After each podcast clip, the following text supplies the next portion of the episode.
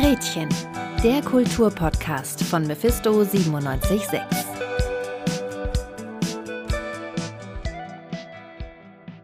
Das berühmte Filmstudio Babelsberg in Potsdam hat letzten Samstag seinen 110. Geburtstag gefeiert. Aber Babelsberg ist nicht gleich Babelsberg. Zur Zeit der DDR hieß das bekannte Filmstudio Deutsche Film AG, kurz DEFA, und stand die meiste Zeit unter staatlicher Kontrolle.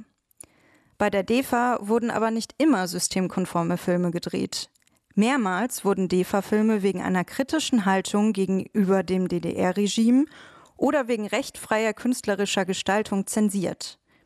Seit der Wiedervereinigung kann man sich die einst verbotenen Filme wieder in ganz Deutschland ansehen. Aber warum sollte man diesen alten Schinken noch Aufmerksamkeit schenken? In unserer heutigen Gretchen-Folge fragen wir uns deshalb, was DEFA-Filme heute noch so relevant für uns macht. Und dabei interessieren wir uns vor allem für die Filme, die zensiert wurden. Mein Name ist Charlotte Nate und ich begrüße meine Kolleginnen Jasmin und Emma. Mit ihnen spreche ich gleich über ihre persönlichen Erfahrungen mit DEFA-Filmen.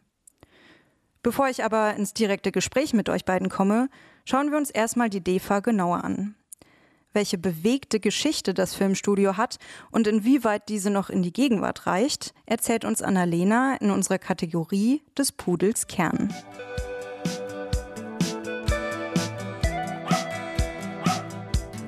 Des Pudels Kern.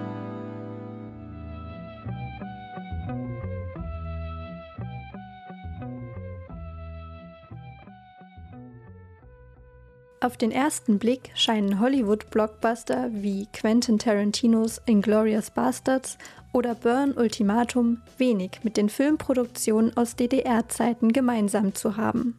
Doch es gibt ein verbindendes Element. Sie sind alle, zumindest teilweise, in den Filmstudios Potsdam-Babelsberg entstanden.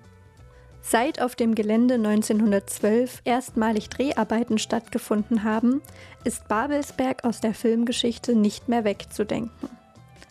Die Studios gelten als Schmiede für bedeutende Filmschaffende und bereits seit über einem Jahrhundert geben sich internationale Kinostars dort die Klinke in die Hand. Lange waltete in Babelsberg die Universum Film AG, kurz UFA. In dieser Zeit wurden Klassiker wie Metropolis oder Der blaue Engel mit Marlene Dietrich produziert. Nach der Machtergreifung der Nazis war die UFA dann dem Reichspropagandaministerium unterstellt. Nachteilig war diese Verstaatlichung aber ganz und gar nicht. Während des Nationalsozialismus erlebte die deutsche Filmlandschaft eine weitere Blütezeit. Mit der Niederlage im Zweiten Weltkrieg endete dieses Hoch jedoch abrupt. Während die westlichen Besatzungsmächte zunächst die dauerhafte Zerschlagung der deutschen Filmindustrie zum Ziel hatten, strebte man im sowjetischen Sektor relativ schnell deren Wiederaufbau an. Nicht zuletzt, um die bestehenden Infrastrukturen für eigene Propagandazwecke zu nutzen. In Babelsberg siedelte sich daher vorerst die Aktiengesellschaft Linsa an, die Linsa kontrollierte alle Filmunternehmen in den von der Sowjetunion besetzten Gebieten und beanspruchte das Babelsberger Studiogelände für sich.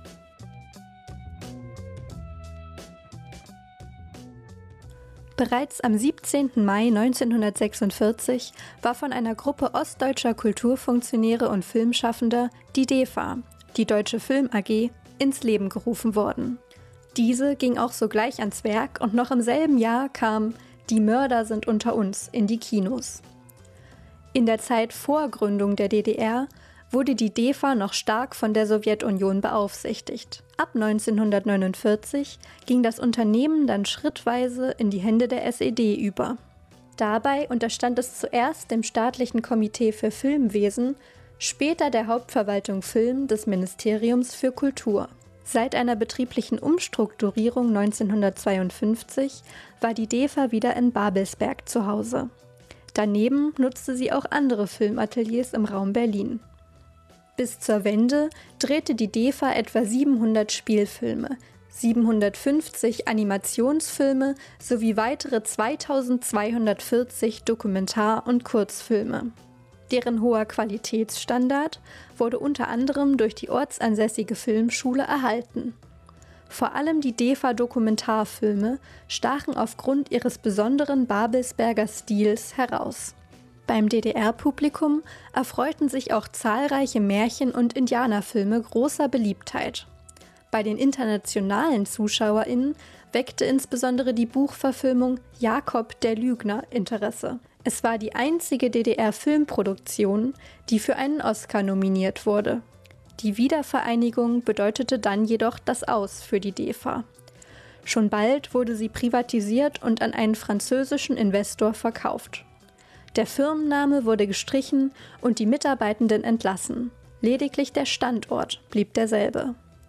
Ab den 2000er Jahren entwickelte sich das Studio Babelsberg zu dem Film- und Medienzentrum, das wir heute kennen. Was von der DEFA bleibt, ist ihr filmisches Erbe, das heute von der DEFA Stiftung verwaltet wird.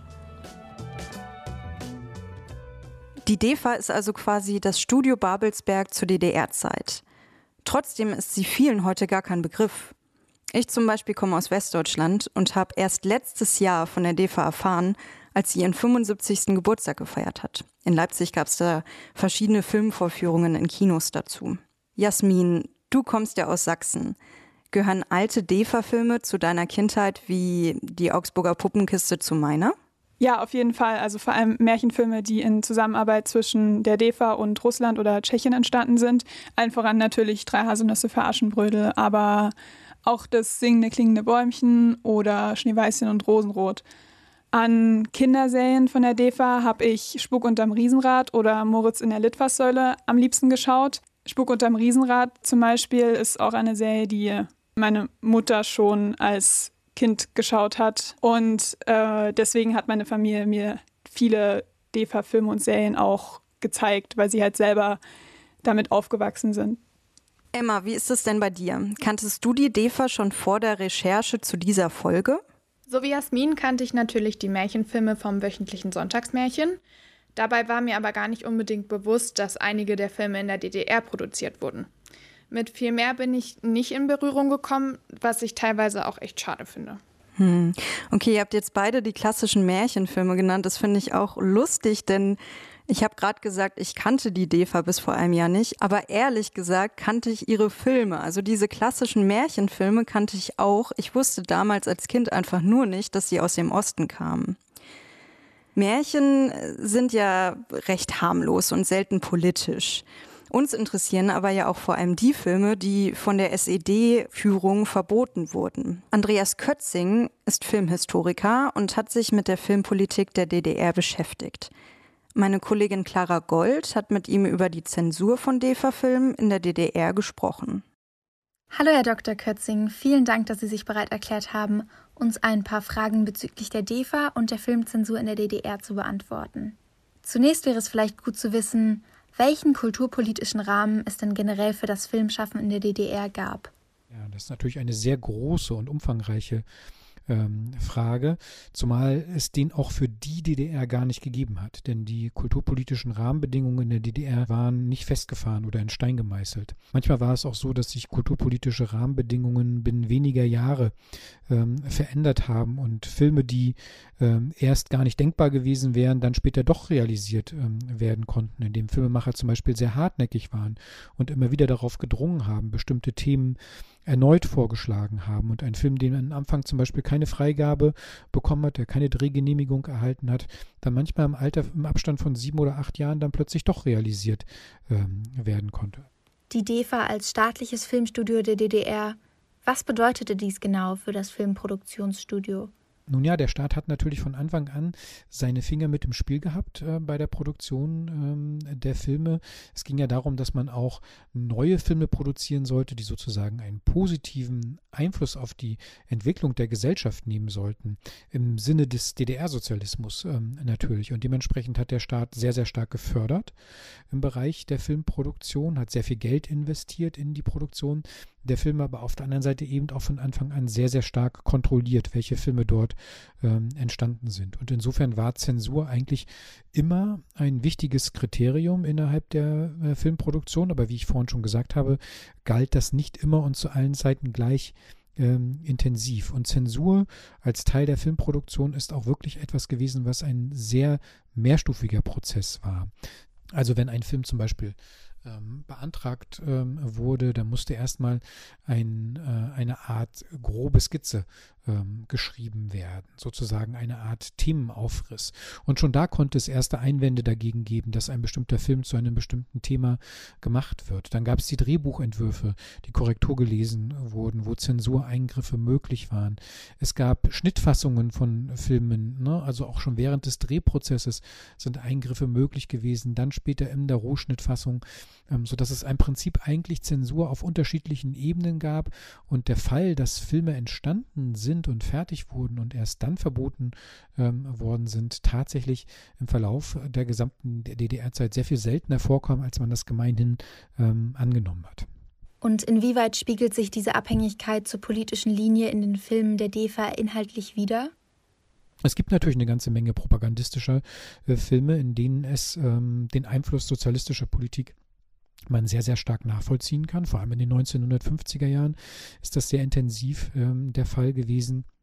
Die Filme sieht man heute zum Teil mit einem sehr kritischen Blick, weil man merkt, wie stark staatliche Vorstellungen dort in, in, die Filme Einzug gehalten haben. Zum Beispiel immer eine sehr positive Zeichnung der Lebenswirklichkeit in der DDR, Filme über den Aufbau des Sozialismus, die das alles immer in ähm, leuchtenden Farben zeigen und umgekehrt immer sehr, sehr kritisch auf die Verhältnisse in Westdeutschland blicken. Da geht es fast immer nur um Altnazis, um eine heruntergekommene Gesellschaft, die gezeigt wird. Also da ist die Propaganda schon sehr stark gewesen. Allerdings hat sich das auch gewandelt und lässt sich nicht in dieser Gänze für die gesamte Filmproduktion ähm, der DEFA sagen. Auch da sind die, sage ich mal, offenkundigen Propagandafilme viel, viel seltener, als man das gemeinhin ähm, vermuten würde. Und die DEFA-Filmemacher waren ja auch äh, schlau und haben auch gelernt, mit der Zensur umzugehen und haben auch über die Jahre hinweg ja eine eigene Bildsprache äh, und eine eigene Form des filmischen Erzählens entwickelt, wie man bestimmte Dinge innerhalb der eigenen Gesellschaft darstellen konnte, ohne dass sie immer gleich von der Zensur bemerkt worden sind. Manche Sachen waren sehr versteckt, waren sehr subtil. Manchmal wurden auch Themen in einem historischen Umfeld äh, erzählt, bei denen die Zuschauer dann erstmal dekodieren mussten, dass es sich hierbei auch um ein Spiegelbild der DDR-Gesellschaft handelt. Aber es gab natürlich schon immer Phasen, in denen es ganz besonders äh, schwierig war. Und das sind vor allem die Filme gewesen, die dann besonders kritisch auf die Entwicklung der DDR-Gesellschaft geschaut haben. Das Verbot von diesen zwölf Filmen 1965 beim 11. Plenum des ZK ähm, der SED. Das war zum Beispiel eine ganze Vielzahl von Filmen, die entstanden äh, sind im Verlauf der ersten Hälfte der 1960er Jahre. Die Ideen ähm, zu diesen Filmen in einem Zeitfenster, wo viele DDR-Künstlerinnen und Künstler geglaubt haben, dass jetzt der Zeitpunkt gekommen sei, um endlich einmal kritisch über bestimmte Dinge in der DDR-Öffentlichkeit sprechen zu können, was man vorher eben nicht durfte. Es gab immer den Hinweis auf den, ähm, auf den offenen Weg, auf die offene Grenze und dass sozusagen diese Filme dazu, systemkritische Filme dazu beitragen könnten, dass Menschen die DDR verlassen oder dass sie den Glauben an den Sozialismus ähm, verlieren. Und dann war ja der Mauerbau im August 1961 und jetzt schien tatsächlich das Zeitfenster ähm, gekommen zu sein, wo man diese Probleme in der DDR-Gesellschaft offen ansprechen konnte. Und das war nicht nur im Film so, das gab es auch in der Literatur, auch im Theater, eine richtige Bewegung, die zum Teil auch von der SED von, von den führenden Funktionären der Partei mit unterstützt äh, worden ist. Wenn man zum Beispiel an das Jugendkommuniqué äh, denkt, wo tatsächlich äh, angestoßen wurde, dass es viel mehr Freiheiten für die Jugendlichen geben sollte. Und die Filmemacher bei der DEFA, die nehmen das sehr ernst. Und da wird eine ganze ja, große Produktion von Filmen in Auftrag gegeben, die äh, sehr gesellschaftskritische Fragen aufwerfen, ohne den Sozialismus grundsätzlich in Frage zu stellen. Also keiner dieser Filme war eigentlich wirklich staatsfeindlich, das, was man ihnen später vorgeworfen hat, sondern die versuchten eigentlich eher positive Impulse zu setzen für Veränderungen in der DDR-Gesellschaft, für eine Verbesserung des Sozialismus. Was waren die Beweggründe für diese Filmzensur? Warum wurden 1965 im Plenum des Zentralkomitees der SED, kurz ZK, gleich zwölf Filme auf einmal verboten? Auch da gab es ganz, ganz vielfältige Gründe. Es gibt unter anderem auch die These, dass es primär gar nicht um die Kultur und um die Künstler ging beim 11. Plenum, bei diesem sogenannten Karlschlag-Plenum, sondern dass das eigentlich ein genereller Streit darüber war, wie man mit Reformen in der DDR umgehen äh, soll. Also Walter Ulbricht, der damalige Staatsratspräsident, hatte ja vor allem auch Wirtschaftsreformen auf den Weg ähm, äh, gebracht. Und viele seiner äh, Funktionärskollegen haben diese Wirtschaftsreformen sehr skeptisch gesehen und haben nach einem Feld gesucht, wo sie Ulbricht kritisieren äh, konnten. Und dadurch sind vor allem auch diese Filme und äh, dann ins Blickfeld der Kritik ähm, geraten. Man hat ihnen also vorgeworfen, sie würden einen negativen Einfluss auf die Jugendlichen in der DDR ausüben. Man hat Fälle herbeizitiert von kriminellen Jugendlichen, die angeblich durch diese Filme angestachelt worden sind. Nur hatte die Filme natürlich noch überhaupt niemand gesehen. Die konnten dafür gar nicht verantwortlich sein. Also da merkt man natürlich, dass das tatsächlich vorgeschobene ähm, Probleme waren, die man diesen Filmen dann angeheftet hat und die zu einer großen Schockwirkung geführt haben. Tatsächlich sind es auf dem 11. Plenum zwei Filme, Das Kaninchen bin ich und Denk bloß nicht, ich heule, die dort wirklich vorgeführt werden für die Funktionäre und dann direkt auch verboten werden. Und diese Zahl von zwölf Filmen, die kommt dann eher dadurch zustande, dass im Verlauf des gesamten Jahres 1966 fast alle Filme, die sich mit der DDR-Gegenwart beschäftigen, dann entweder in der Produktion gestoppt werden müssen oder wie im Fall von Spur der Steine zum Beispiel tatsächlich noch für wenige Tage öffentlich gezeigt werden können, aber dann ähm, eben auch äh, verboten werden, in den Giftschrank kommen und erst im großen zeitlichen Abstand von ähm, ja, über 20 Jahren wieder öffentlich gezeigt werden können. Die Verbotsfilme des 11. Plenums sind dann tatsächlich erst nach dem Fall der Mauer 1989, fast alle, also ähm, einzelne auch eher, aber der Großteil dieser Filme erst 1989, 90 äh, wiederentdeckt worden, ähm, restauriert worden, zum Teil fertiggestellt worden, weil sie ja auch, wie gesagt, im, im Rohschnitt abgebrochen werden äh, mussten und sind dann in der Akademie der Künste in Ostberlin ähm, gezeigt worden und dann später auch auf der Berlinale und haben ja für sehr viel große Aufmerksamkeit ähm, gesorgt, weil man eben gemerkt hat, was für ein großes künstlerisches Potenzial da bei der DEFA vorhanden war. Und ja, bis heute natürlich so ein bisschen das Gefühl vorherrscht, dass dort eine Bewegung abgebrochen wurde, sehr radikal abgebrochen wurde, ähm, wo junge Filmemacher bei der DEFA eigentlich gerade drauf und dran waren, Anschluss zu suchen, auch an westliche Filmströmungen, an das, was an, was es an Bewegungen in Osteuropa gab, in Tschechien, Tschechien, in Polen und bei der DEFA sich eben diese gleiche Vielfalt nicht äh, entwickeln konnte aufgrund dieses elften Plenums, denn so einen großen Schub von gesellschaftskritischen Spielfilmen wie damals, den hat es danach nicht wieder gegeben. Es gab zwar immer wieder äh, gesellschaftskritische Filme, auch bei der DEFA, im Abstand von einigen Jahren gab es da durchaus wieder sehr ambitionierte Versuche, aber so geballt wie in dieser Form beim 11. Plenum äh, hat es die danach eben nicht mehr ähm, gegeben. Was machte diese zwölf Filme so besonders verbotswürdig, beziehungsweise womit setzten sich diese Filme auseinander?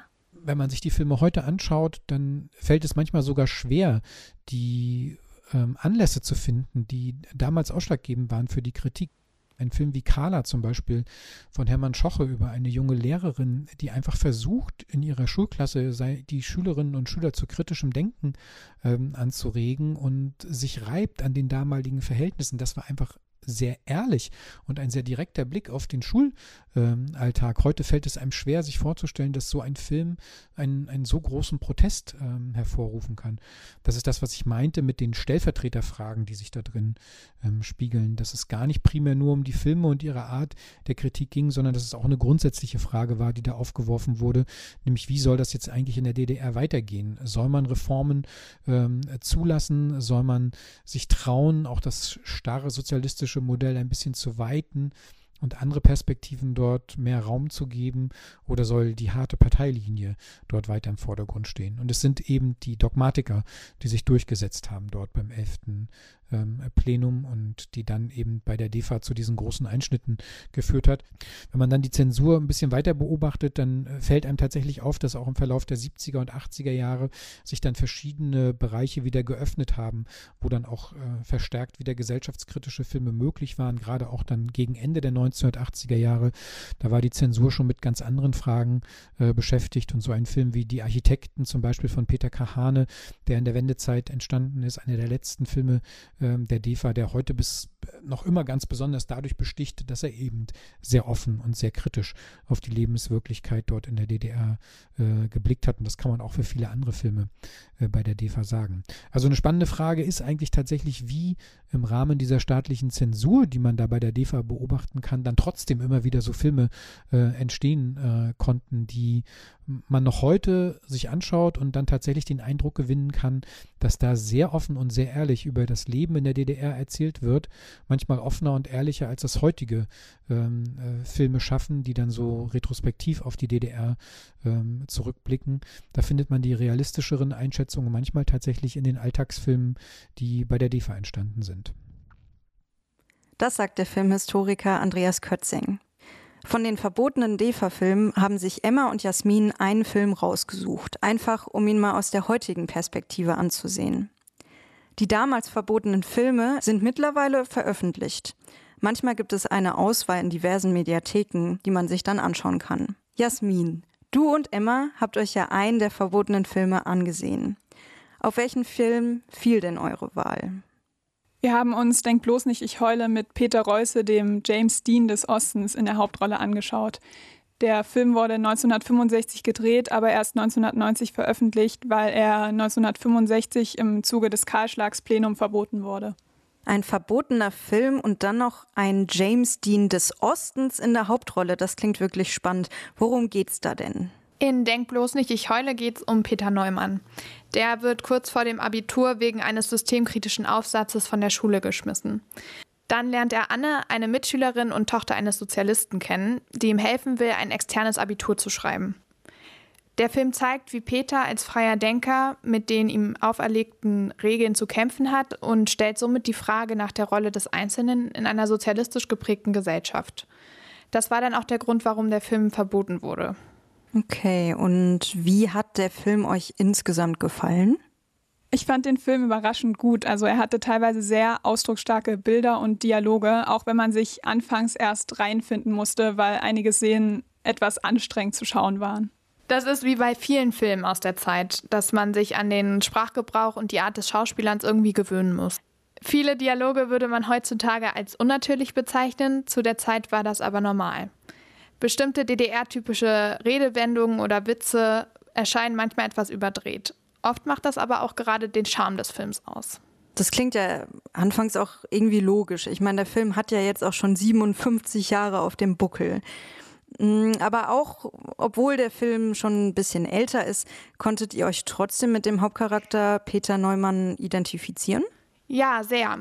Peter steckt in einer Situation, die, denke ich, viele kennen. Am Ende seiner Schulzeit, in der Phase des Erwachsenwerdens, kommen Fragen nach der eigenen Identität auf. Die eigenen Vorstellungen über sein Leben treffen auf die des Staates, der Schule und die seines Umfelds. Er sucht halt einfach nach seinem Platz in der vom Sozialismus geprägten Welt.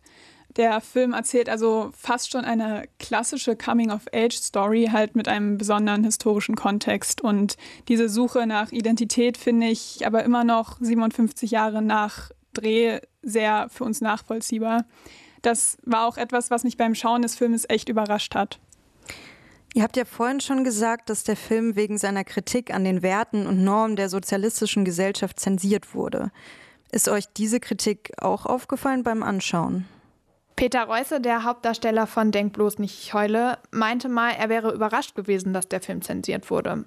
Dabei wird die Kritik an der DDR und dem dahinterstehenden System des Sozialismus ziemlich deutlich. Äh, genau im Gespräch mit seinem sehr systemtreuen Lehrer sagt Peter zum Beispiel einmal, in Physik darf ich denken, aber in Stabü, also Staatsbürgerkunde, darf ich es nicht. Und ein anderes Mal, wer's Maul hält, wer alles nachplappert, das ist Disziplin. Da finde ich, ist die Kritik ja schon sehr offensichtlich. Und wenn wir jetzt mal auf die Gegenwart schauen, gibt es im Film Themen oder sogar Missstände, die aufgegriffen werden, die heute noch aktuell sind? Der Film spielt natürlich unter komplett anderen und härteren politischen Umständen und die Sanktionierungen für Fehlverhalten sind absolut nicht mit heutigen Zuständen vergleichbar. Die strukturellen Probleme, die die Figuren im Film haben, wie zum Beispiel der Druck der Gesellschaft, sich anzupassen und konform zu sein, sind aber immer noch aktuell. Im Kapitalismus und in unserer Leistungsgesellschaft steht dieser Produktivitätsgedanke ja an erster Stelle. Und als junge Menschen hat man oft kaum die Möglichkeit, seine Identität und seinen Platz in der Welt zu finden. Es wird eben erwartet, dass man möglichst früh weiß, was man macht, wer man ist und dass man sich schnell anpasst. Ob das nun beruflich ist oder bestimmte Erwartungen an dich als Individuum in deinen Beziehungen. Wenn die eigenen Entscheidungen nicht den gesellschaftlichen Konventionen entsprechen, also man zum Beispiel einen künstlerischen Beruf ausüben, möchte oder ein anderes Beziehungsmodell eingeht, wird es oft noch verurteilt. Ich finde, daran kann man, wie man es auch an einigen Stellen im Film sieht, zerbrechen. Peter bezeichnet sich mehrmals als Halbstarker, ein abwertender Begriff, der in, von der SED-Regierung benutzt wurde, um nonkonforme Jugendliche zu kriminalisieren und stigmatisieren. Er definiert diesen Begriff jedoch für sich neu und sieht diese Nonkonformität als Stärke, statt sich einschüchtern zu lassen. Das erinnert mich total an den Begriff queer, der ja anfangs auch abwertend gemeint war und gebraucht wurde, sich dann aber von der queeren Community angeeignet wurde. Die haben sich den quasi besetzt. Peter Neumann klingt auf jeden Fall nach einem starken Hauptcharakter, der zeigt, dass man zu sich stehen sollte, egal was außenrum passiert. Das finde ich eine sehr empowernde Botschaft. Und die ist ja zeitlos und auch heute genauso wichtig. Vielleicht ist diese Botschaft gerade in den Filmen, die damals von der SED-Regierung zensiert wurden, besonders erkennbar. Fassen wir also nochmal zusammen. DEFA-Filme sind natürlich Kinder ihrer Zeit. Wenn man nicht so oft alte Filme schaut, muss man sich wahrscheinlich an gewisse Sachen gewöhnen, allein an die Farbe, für uns ungewöhnliche Kameraeinstellungen oder die Sprache. Trotzdem zeigen sie Geschichten über Menschen mit Wünschen und Problemen, mit denen man sich heute auch noch identifizieren kann. Mir selbst fällt es auf jeden Fall auch nicht immer leicht, mich auf alte Filme einzulassen. Trotzdem nehme ich es mir jetzt mal vor, denn zu Weihnachten habe ich eine DVD-Box mit DEFA-Film geschenkt bekommen. Und ja, ich denke, dafür lohnt es sich doch mal, sich ein externes Laufwerk auszuleihen. Vielleicht haben ja jetzt einige von euch auch Lust bekommen, DEFA-Filme anzuschauen und sich auf die Spuren der DDR-Filmgeschichte zu begeben. Falls ihr aber nicht wisst, wo ihr anfangen sollt, kein Problem. Wir haben Jasmins Oma nach Empfehlungen gefragt. Sie ist ehemalige DDR-Bürgerin und hat uns verraten, welche DEFA-Filme besonders sehenswert sind. Da fallen mir zum Beispiel die Indianerfilme alle ein mit dem Golko Mitic. Die waren sehr interessant und sehr lustig.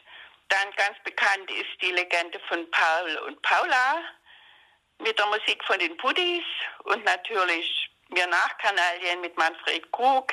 Vielen Dank, Gisela, für diese Filmtipps.